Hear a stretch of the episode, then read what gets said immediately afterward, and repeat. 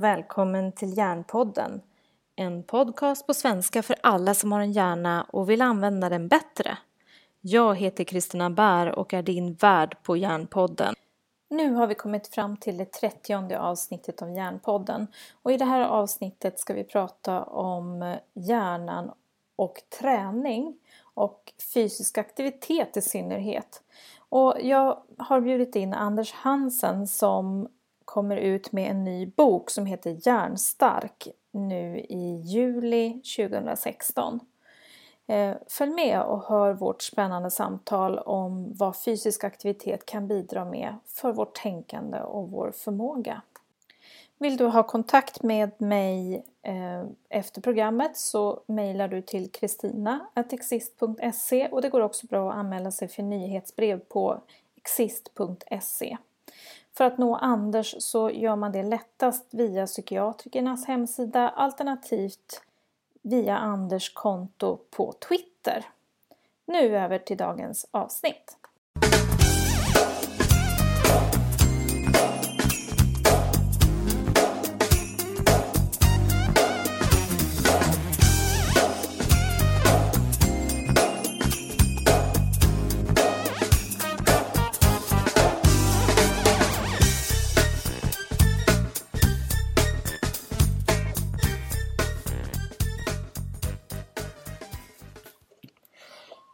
Välkommen till Järnpodden. Idag har jag med mig en kollega som heter Anders.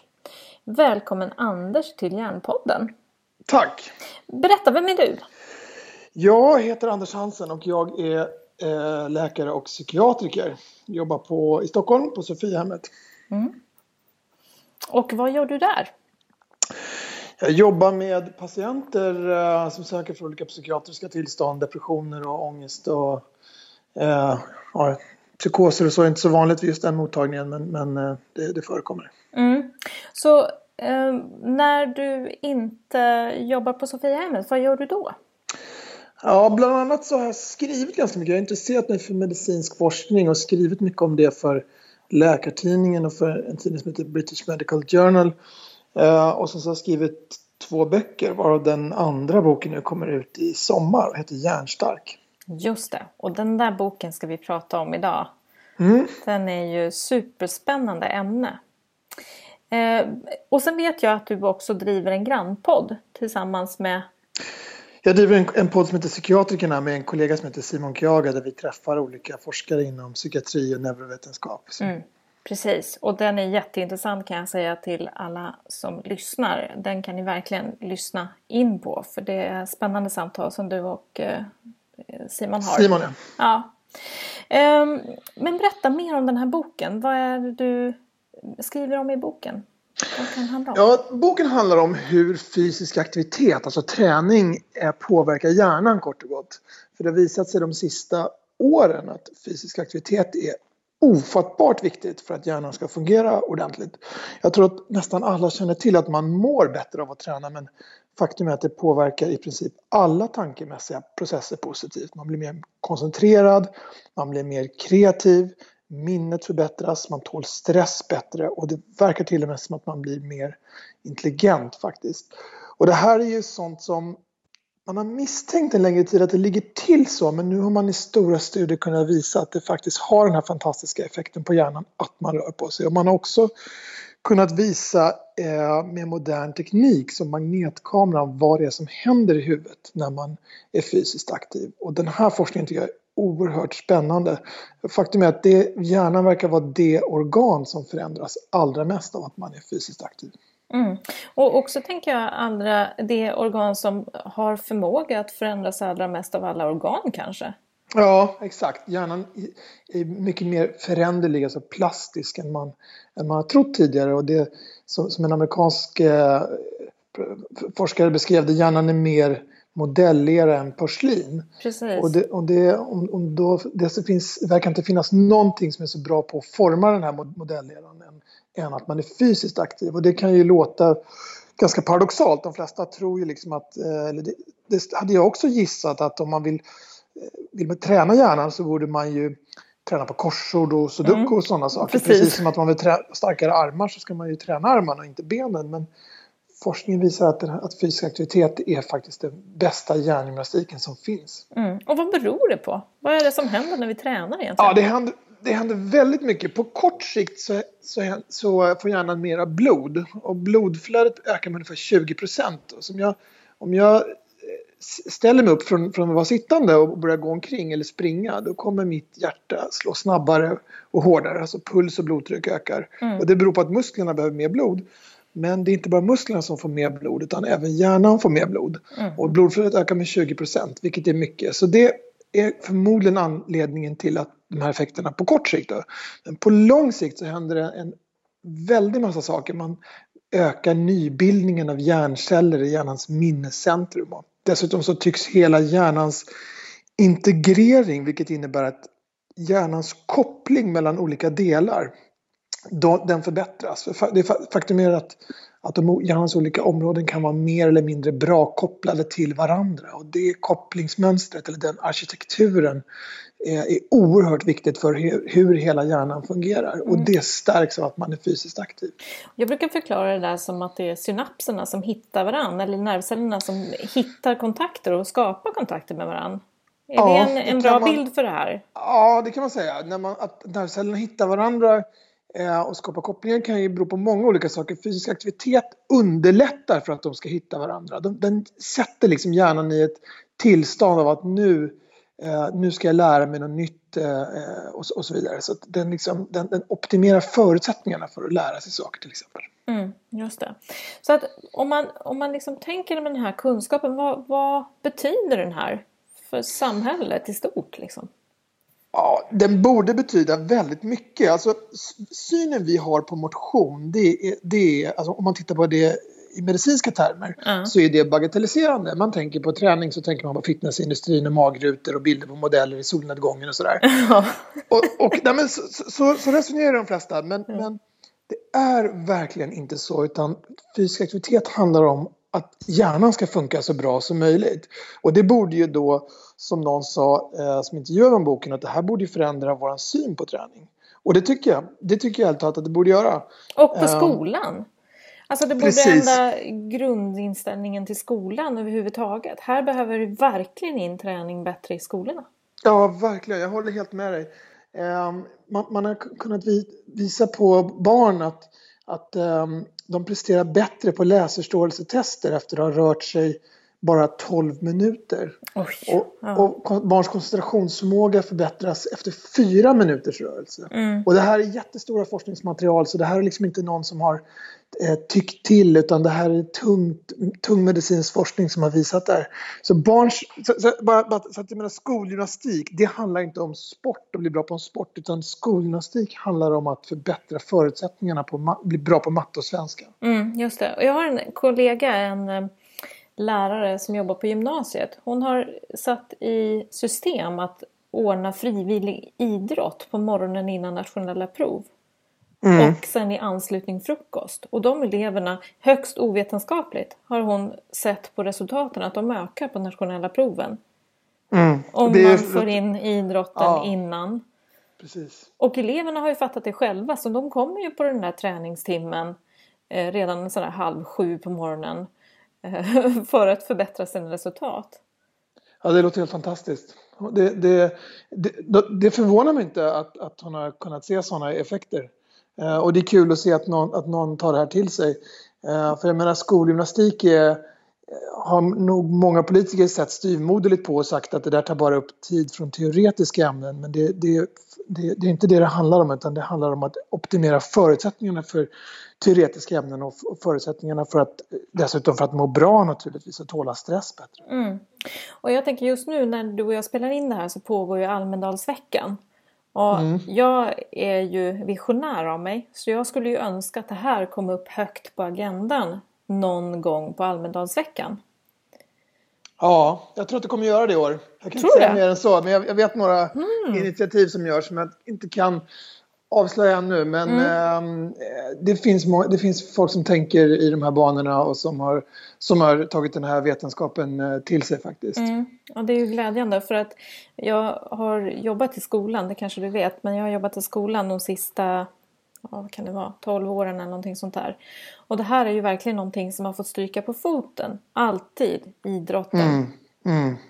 Jag kan tänka mig precis. Jo. Och det får ju andra konsekvenser, inte bara på inlärningen utan också med barnfettman som ökar. Eftersom det är en rättvisefråga också att få röra på sig. Ja, exakt. Och det, och, ähm, jag, jag, tror att äh, effekterna på, på övervikt och, och, diabetes och så, det känner människor till. Mm. Äh, och ändå så verkar det inte hända så mycket, i alla fall vad gäller skolidrott. Nej. Men, men äh, de flesta känner inte till att det är så oerhört viktigt för både barn och vuxnas hjärna att man rör på sig. Så kanske kan det vara ett ett argument då, som, får, som får människor att, att verkligen ta tag i det här på, på ett annat sätt. Mm, precis. Och här tänker jag också att, att eh, barn måste ju få glädjen i att röra sig. Det behöver inte alltid vara så kopplat till prestation. Nej, verkligen. Det, så, så är det helt klart. Det handlar inte om, om att toppa lag eller, eller hitta nya idrottsstjärnor. Naturligtvis så, så ska de som vill tävla få göra det men, men det absolut viktigaste är att få så många barn som möjligt att röra på sig. Och, och eh, likadant de här argumenten, liksom, när man presenterar argument kring träning och så och olika tyckare och experter står och uttalar sig. Risken är att de som inte är intresserade av det här, de slår dövörat till och de, de orkar liksom inte höra på det här riktigt. De tycker att nej, men jag, där, jag vill inte vara en del av allt det där, jag orkar inte med den där hysterin. Och jag kan verkligen förstå de som känner så och eh, eh till dem så vill jag bara säga det att strunta i allt vad hälsohysteri heter men se till att göra någonting för det handlar inte om att, om att prestera tider och, och vara sportig liksom, utan det handlar om att huvudet ska funka så bra som möjligt. Mm. Och det, det argumentet går faktiskt hem förvånansvärt ofta. Ja, och jag, jag kan mycket väl föreställa mig det och jag tänker också, jag menar inom psykiatrin, vi har ju inte bara depressioner och och ångest utan jag tänker också på alla dessa neuropsykiatriska diagnoser som Precis. ökar lavinartat. Precis. Och att då förstå att fysisk aktivitet också ökar förmågan att koncentrera sig på det Exakt. sättet som du säger. Eh, då har man ju verkligen också en chans att, att få de individerna som har en neuropsykiatrisk svårighet att också öka sin eh, koncentration och prestation. Ja, absolut. Det, jag håller med 100 procent. Man kan fråga sig vad, vad det här beror på. Det, det är många eh, För, Förutom då att, att hjärnan får mer blod så kan man ju liksom, kan man fråga sig varför är det så här egentligen? Varför blir vi mer koncentrerade och till och med smarta och stresståliga och bättre minne av att röra på oss? Och jag tror förklaringen till det är, den får man om man ser evolutionärt på hur, hur hjärnan har utvecklats och, och, och man då som jag visar den här boken, om man ser hjärnans man ser mänsklighetens historia som ett dygn så, är, så var vi jägare och samlare och gick runt på savannen och flyttade oss fram mellan 00, alltså midnatt, fram till 23.40. Mm, och sen därefter så blev vi eh, jordbrukare mm. och det var vi fram till 23.59 och 40 och sen mm. var vi industrialiserade i 20 sekunder. Så det är liksom, vi har på jättekort tid, bara 250 år, förändrat våra levnadsmönster något ofantligt. Och vi har då, vi har ungefär halverat, tror man, mängden rörelse eh, på de här 250 åren. Om man då sätter det i proportion med vilka effekter man får på hjärnan av att röra på sig och sen så samtidigt tänker vi har halverat det, då förstår man att ganska mycket av den psykiska ohälsa som vi ser i samhället idag beror på det här. Och det är inte bara jag menar, om vi blir glada av att röra på oss och mindre deprimerade så blir vi naturligtvis mer deprimerade om vi sitter stilla. Och, och vi blir mer oroliga, vi blir mindre koncentrerade. Det, det här ligger mycket eh, neuropsykiatriska diagnoser. Det här är inte det enda som spelar in såklart, men det spelar en mycket, mycket större roll mm. än vad mm. människor generellt tror. Och det jag tänker också är att i dagens samhälle möjliggör inte rörelse på samma sätt som det tidigare har gjort. Jag tänker på Emil i Lönneberga som urtypen kanske av en ADHD Mm, vet jag. Precis. Ja. Han hade ju möjlighet att på något sätt röra sig i den vad ska jag säga, fiktiva rollen förvisso. Mm. Men han hade ju möjligheten att, att uh, ta sin lilla häst ut och jaga med hästen och leka och liksom fixa grinslantar och mm. eh, tälja och sådär. Eh, men idag så finns det inte så jättemycket möjlighet för barn i den åldern att faktiskt röra på sig så ohämmat och möjligt som det var på den tiden. Nej, ja, precis så är det. Jag, jag, jag tänker också Jag har också tänkt på Emil faktiskt och Calvin i Calvin Hopes, den här lilla killen. De hade med all säkerhet fått ADHD-diagnoser ja. om, de hade, om, om de hade gått i skola i, i Sverige eller USA. Nu ja. Ja, absolut. Och jag ja. menar, alla tekniska framsteg för oss, eller alla ska jag inte säga, men många för oss i alla fall allt längre från det liv vi uta, utvecklade för. Just det. Och, och, eh, och, och, och en liksom bieffekt av det är att vi rör mindre på oss. Vi behöver inte längre röra på oss ett smack för att få mat. Vi kan till och med beställa hem den till dörren via internet numera. Och, och, och det här är jättebekvämt och bra på många sätt men det skapar en del bieffekter i form av, av de här ko kognitiv påverkan så, som är väldigt eh, som är tråkiga och som det går att göra något åt. Vi kan liksom ta ett steg tillbaka till det liv vi är byggda för genom, eh, genom träning. Vi kan inte sätta oss i skogen och, och, börja jaga djur eller leva som eremiter så som, vi, liksom, eller så som man har gjort på savannen utan men vi kan, genom att träna så kan vi göra någonting som relativt enkelt gör att vi lever mer som vi designade. Mm. Jag pratade med Anna Tebelius som är pedagog och har forskat på inlärningspsykologi bland annat och eh, också har ett hjärnperspektiv på inlärning. Hon mm. säger det att när vi har suttit ner i mm. kanske en halvtimme, 45 minuter då slår vårt sömnprogram eller viloprogram igång.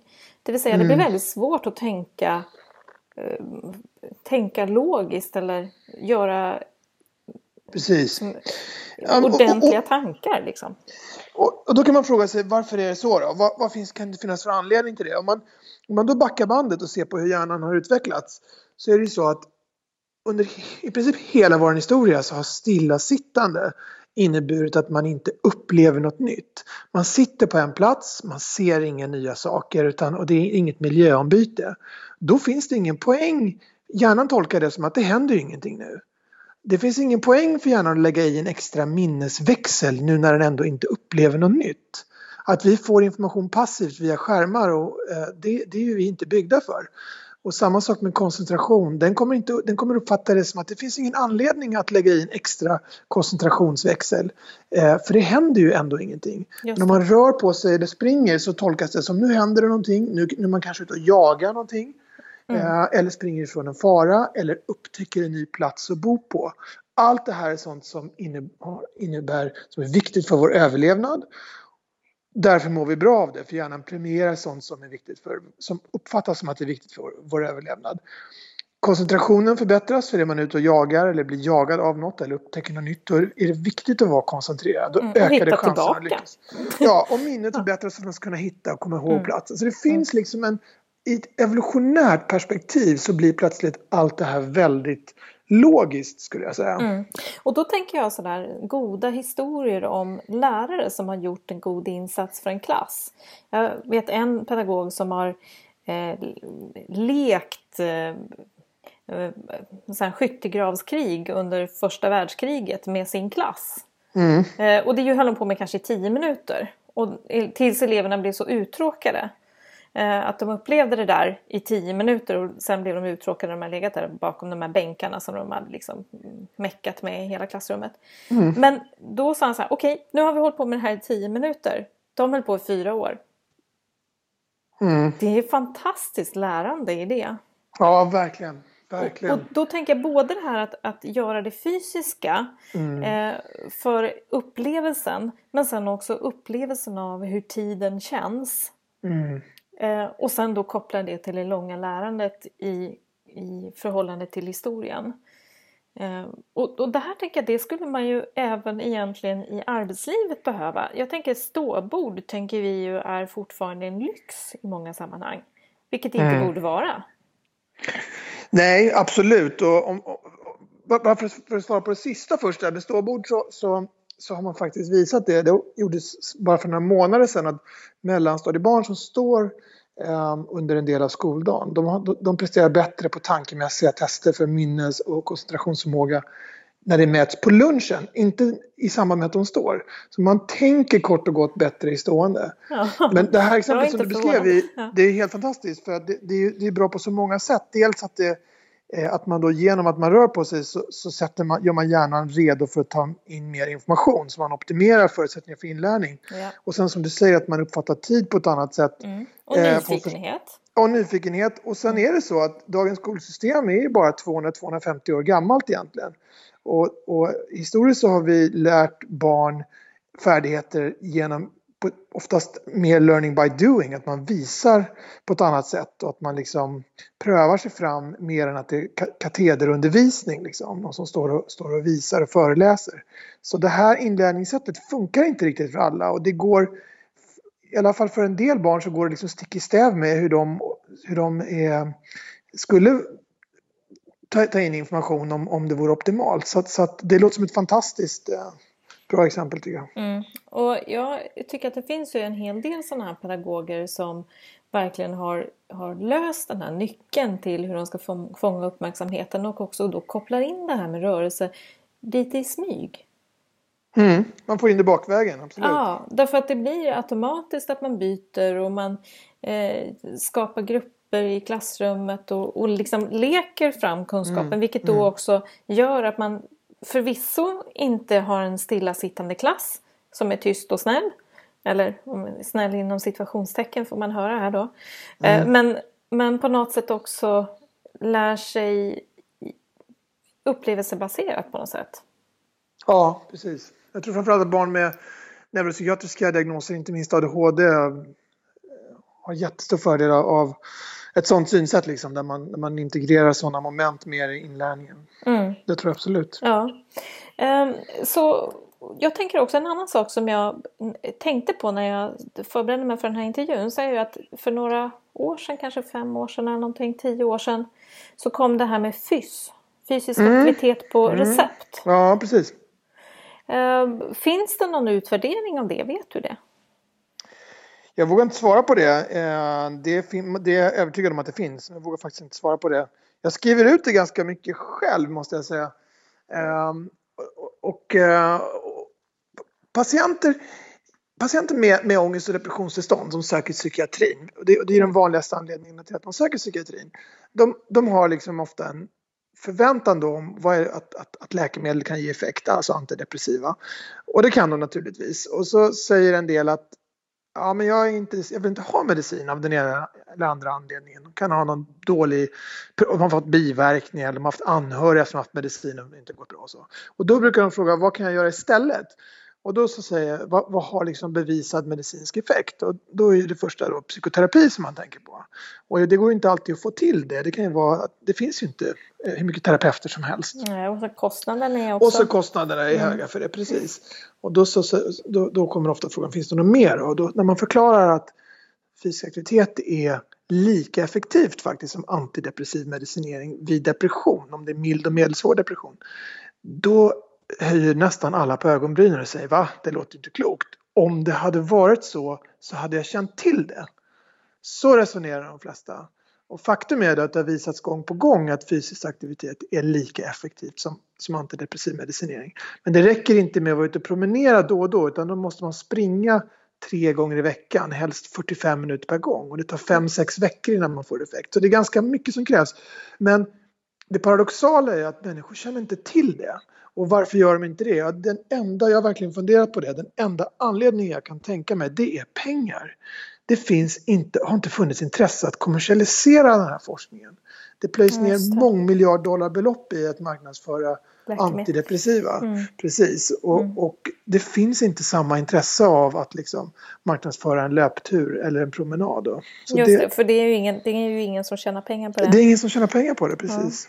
Ja. Eh, och jag tänker en annan sak. Jag, jag kan inte var någonstans forskningen var, men jag för mig att det var i Umeå och de visade att Alzheimer eh, progressen minskade också. Mm, precis det både bromsar, det minskar risken för demens, alltså fysisk aktivitet. Mm. Eh, och det bromsar sjukdomsutvecklingen hos de som har drabbats. Så det är liksom, man kör snabbare mot demensen kort och gott, även om man, om man är drabbad. Mm. Och, och, den här effekten är helt fullständig. Man, man tycks nästan kunna halvera eh, demensrisken genom att promenera 30 minuter om dagen. Ja, och det, det är liksom siffror som är fullständigt ofattbara. Hade ett läkemedel kunnat åstadkomma det här då hade det varit världens mest sålda medicin. Ja, Utan tvekan. Och ja. det hade varit något, ett namn, en sån medicin hade varit ett namn som alla hade känt till. Det hade marknadsförts mm. oerhört hårt. Och nu när man i en av världens tyngsta medicinska tidskrifter visade just det här att det nästan halverar demensrisken. Så det, togs, det tas emot med en gäspning. Det är ingen som noterar det och det finns till och med läkare som inte känner till de här grejerna. Och det här tycker jag är ju väldigt spännande för att jag ser ju framför mig att om man kan välja eller vända den här hälsotrenden med att fler och fler blir deppiga, fler och fler saknar mm. mening, fler och fler saknar eh, en känsla av sammanhang. Eh, och man kan vända det med någonting så enkelt som eh, ett aktivt fysiskt liv. Det behöver ju inte vara maratonlöpning på elitnivå utan vi Exakt, pratar ju om precis. extremt enkla eh, motionsvanor. Ja, exakt. Och, och, och det, eh, är det någonting den här forskningen verkligen visar så är det att det behövs inga långlopp för det här. Man brukar säga att för att få, för att få maximala eh, eller för, för att få huvuddelen ska jag säga av hälsoeffekterna på kroppen så räcker det med 30 minuters promenad om dagen. Ska man få, huvud, ska man få de största effekterna på hjärnan så ska man helst vara lite mer in, eh, aktiv. Man ska springa tre gånger i veckan en halvtimme eller 45 minuter. Så bara promenera räcker inte, även om promenaden också är bra för hjärnan. Så att säga. Men, men, men att springa är bättre. Och, ehm. och, om man inte kan springa då? Ja, det spelar ingen roll vad man gör. Det är intensiteten, hur länge man håller på, som är viktigt. Så att man, man kan cykla eller simma eller precis vad som helst. Det är hur länge man håller på och hur intensivt det är. Mm. Okej, okay. så att jag tänker för de som har eh, fått eh, knasiga knän eller någonting sånt där. Mm. Där kan ja, då man får man liksom... prova cykla eller simma eller någonting liksom. Mm, som får upp pulsen? Roll.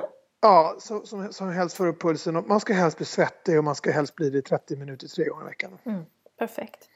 Ja, egentligen så är det ju väldigt enkelt.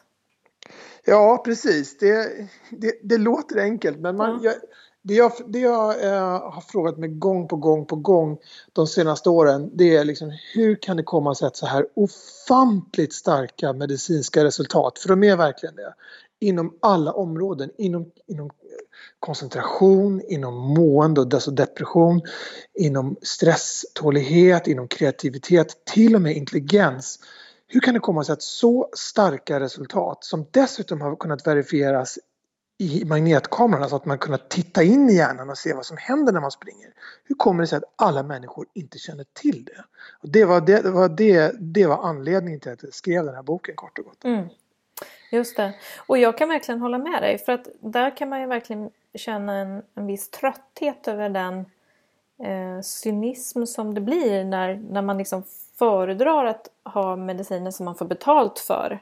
Att det är där forskningstrycket ligger eller i alla fall, säga, inte forskningen, men man tänker på vad som eh, tas upp i media och vad som basuneras ut och vad som trycks på i folkhälsan. Ja, exakt. Och det, det är nog inte illa ment. Jag tror inte det är det i alla fall. Men, men eh, det, det, är det att det finns inget kommersiellt intresse och, och då, då, blir de här proportionerna helt snedvridna när man har läkemedelsbolag som, som kan lägga mångmiljardollarbelopp på, på att eh, marknadsföra sina preparat. Det blir liksom konstiga proportioner där man då ska förklara att, att löpning är lika viktigt och den som ska vill presentera det han har inte många kronor eh, till sin budget. Liksom. Men, men Eh, Eh, med, med det sagt så vill jag bara betona det att syftet med den här boken är absolut inte att racka ner på läkemedel. För psykofarmaka är bra. Psykofarmaka har hjälpt hundratusentals eller miljoner människor. Eh, och räddat en massa människoliv. Så att det handlar inte om att, att racka ner på medicinering utan det handlar om att visa på ett alternativ som får alldeles för lite uppmärksamhet. Och att det är någon som lyfter fram fördelarna med mediciner det är jag inte orolig för. Nej. Däremot så är det för men, få som lyfter fram fysisk aktivitet. Men du Anders, jag får en annan tanke. Jag tänker på, jag har pratat om utmattning vid något tillfälle i podden tidigare. Mm. Och då är ju det ett typiskt tecken, ett tidigt tecken på att man är på väg utför i sin stressnivå, det är när man slutar träna. Mm, det är många som skjuter bort sin träning ur sin almanacka som den första åtgärden när det börjar bli för mycket. Och då tänker jag så här, kan det vara det som gör att man tippar? Alltså det är bara en hypotetisk fråga.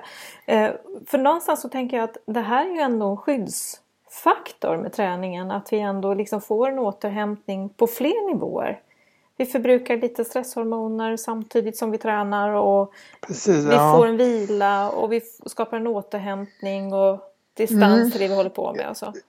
Jag tror att det är svårt att svara generellt, eh, något som gäller för alla på den punkten. Men, men, för vissa är jag helt övertygad om att det är precis på det sättet. Och, och det, det, det, man, det man vet är ju att kroppens mest centrala stresssystem som kallas för HPA-axeln som slutar med, att, med ett hormon som heter kortisol. Ehm, det, det, det där systemet står på högvarv om man är kroniskt stressad och det, det nöter liksom ner hjärnan. Framförallt så, så, så nöter det ner hjärnans minnescentrum, hippocampus, om man har för mycket kortisol. Eh, och det man, hur ska man då kunna parera det där? Ja, då, det, man, det man har kunnat visa är att vid fysisk aktivitet så ökar man kortisolnivåerna. Och det beror på att träning är en stress för, för kroppen i sig. Men efter att man har tränat klart då, då sjunker kortisolnivåerna och då sjunker de till lägre nivåer än de var innan träningen. Och det intressanta är att när man upprepar träningen gång på gång då kommer kortisol att stiga mindre och mindre för varje gång man tränar och sjunka mer och mer efter träningen. Och det mest intressanta är att när man sen stressas av andra orsaker än träning då så stiger inte kortisolet så kraftigt. Så träning lär kroppen kort och gott att inte reagera så starkt på stress. Så de personer som har mycket stress och som, som börjar prioritera bort sin, och träna, det är de som behöver det allra mest. Så det där med att liksom försöka eh, att, att putta bort det livspusslet, det kommer att straffa sig dubbelt. Och, och, eller tvärtom då sagt, den som tar sig tid för det här kommer bli belönad många gånger om så att säga. Mm. Och det är ju den känslan jag får hela tiden när, när just träningen blir bortprioriterad. Så, så det är fler hälsoeffekter som kommer som ett paket där. Ja, precis. Och jag, för, första gången jag blev jag noterade de här effekterna, det var liksom man, man behandlar många patienter, eller jag har behandlat tusentals, tiotusentals är det nog snart, med olika depressionsångesttillstånd och så tyckte jag mig börja se ett mönster i det där att de som, de som tränade mycket de, de kom tillbaka snabbare från sina depressioner. De återhämtade snabbare. De återföll inte så ofta heller. Och det där var liksom sådana där saker börjar man se, när man ser mycket patienter så börjar man se vissa mönster i det. Och, och det var ju ingen vetenskaplig, ähm, så att säga, inget vetenskaplig observation utan jag bara började reflektera över det. Det kanske var tio år sedan. Eh, och så sakta så, så började jag titta på forskningen och så herregud, det här är ju liksom, det stämmer ju verkligen. Det är vansinnigt antidepressivt att röra mm. på sig. Mm. Så, och, och, jag tänker också om man lyfter blicken ifrån de här tillstånden eh, som, som har med psykologi att göra eller psyko, psykiatri att göra mm. och tittar på världshälsomålen mm. eh, nu framöver så är ju det mycket att få ner eh, ohälsan på de psykiatriska sakerna och även få ner fettman. Det är ju inom eh, de här världshälsomålen som är 2030 eller vad det är för någonting som de ska genomföras från FN. Och, och jag tänker här har vi ju verkligen potential i att mm. röra på oss för att nå båda de delarna på olika sätt. Ja, exakt. Och slå två flugor i en smäll. Det finns till och med ett fält som brukar kallas för positiv psykiatri. Eh, och så, som innebär i princip att försöka identifiera vad är det som gör att människor är friska. Inte titta på vad gör de att de blir sjuka utan vad gör det som att man klarar sig, håller sig undan från ångest och depressioner och annat psykiskt elände. Och, eh, och där tittar man mer och mer på, på, på fysisk aktivitetsroll som någon slags förebyggande för, för psykisk ohälsa. Då. Mm, just det. Och det var Martin Seligman som började med det där för ett antal år sedan. Ja, eh, och titta på vad det är som bygger resiliens åter, återhämtnings och skyddsfaktorer. Exakt. Och det är superspännande tycker jag. Så det kommer liksom från fler håll samma kunskap, samma eh, bevis. Liksom. Ja, exakt. Och jag, det, jag, jag tror om man, om man, skulle bara få gissa om liksom 20 eller 50 år framåt då, då, då är jag övertygad om att det här är var mans egendom och att alla känner till Ehm, det här på samma sätt som man idag känner till att det är farligt att röka eller att man kan få lungcancer man, eller man kan få hudcancer om man solar för mycket och sådär. Den typen av medicinska kunskaper som i princip hela befolkningen har. Jag tror att fysisk aktivitets effekter på hjärnan kommer att höra till den om, om, om 20, 30 eller kanske 50 år och då kommer man att säga det att herregud vad, vad Trodde ni att allt bara handlar om tabletter? Liksom? Just det. Och jag tänker att Hjärnpodden är en del för att öka den här kunskapen. Mm. Det är hela syftet att vi måste förstå vår hjärna för att vi ska kunna ta hand om den. Mm, precis. Eh, och gemene man måste förstå. Mm. Den, här, den här kunskapen måste bli allmän egendom, det tror jag också. Mm. Ehm, är det någonting som du känner att du vill skicka med våra lyssnare? Som du tycker är viktigt, som vi inte har pratat om?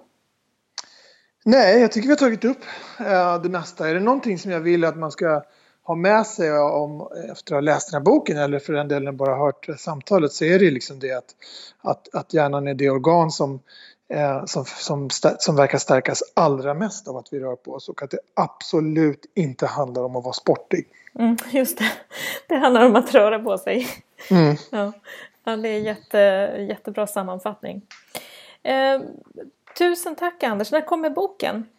Den kommer eh, den 24 juli finns den. Mm, spännande. Vad bra. Och då eftersom den här kommer ligga ute, den här podden efteråt, så eh, kan vi säga att idag så har vi några veckor fram till det. Eh, och eh, vi ser fram emot den boken och läsa den, vi som inte har läst den. Och den kommer finnas som ljudbok också. Åh, perfekt. Hjärnstarken är precis inspelad som det, så för den som inte orkar läsa så finns det en ljudbok. Perfekt, jättebra. Tusen tack Anders för din tid och vad roligt att ha dig med i podden. Ja, kul att vara med. Ja, hälsa Simon höll jag på att säga. Ja, ska jag göra. Mm, bra. Mm. Hej. Hej. Du har lyssnat på det 30 avsnittet av Järnpodden. Och om du är lika fascinerad som jag över att träning eller fysisk aktivitet kan öka blodflödet i hjärnan med hela 20 procent du har lyssnat på det 30 avsnittet av Järnpodden och eh, jag rekommenderar varmt att gå in på någon av nätbokhandlarna och köpa Anders bok som heter Järnstark. Och vill man som sagt inte läsa själv så kan man lyssna på boken i ljudbok. För att få kontakt med mig så mejlar du kristina.exist.se eller söker upp mig på LinkedIn. Alternativt eh, hör av dig till exist.se alltså via hemsidan exist.se. Det går också att få kontakt via Twitter på exist.se. Varmt välkommen åter till Järnpodden!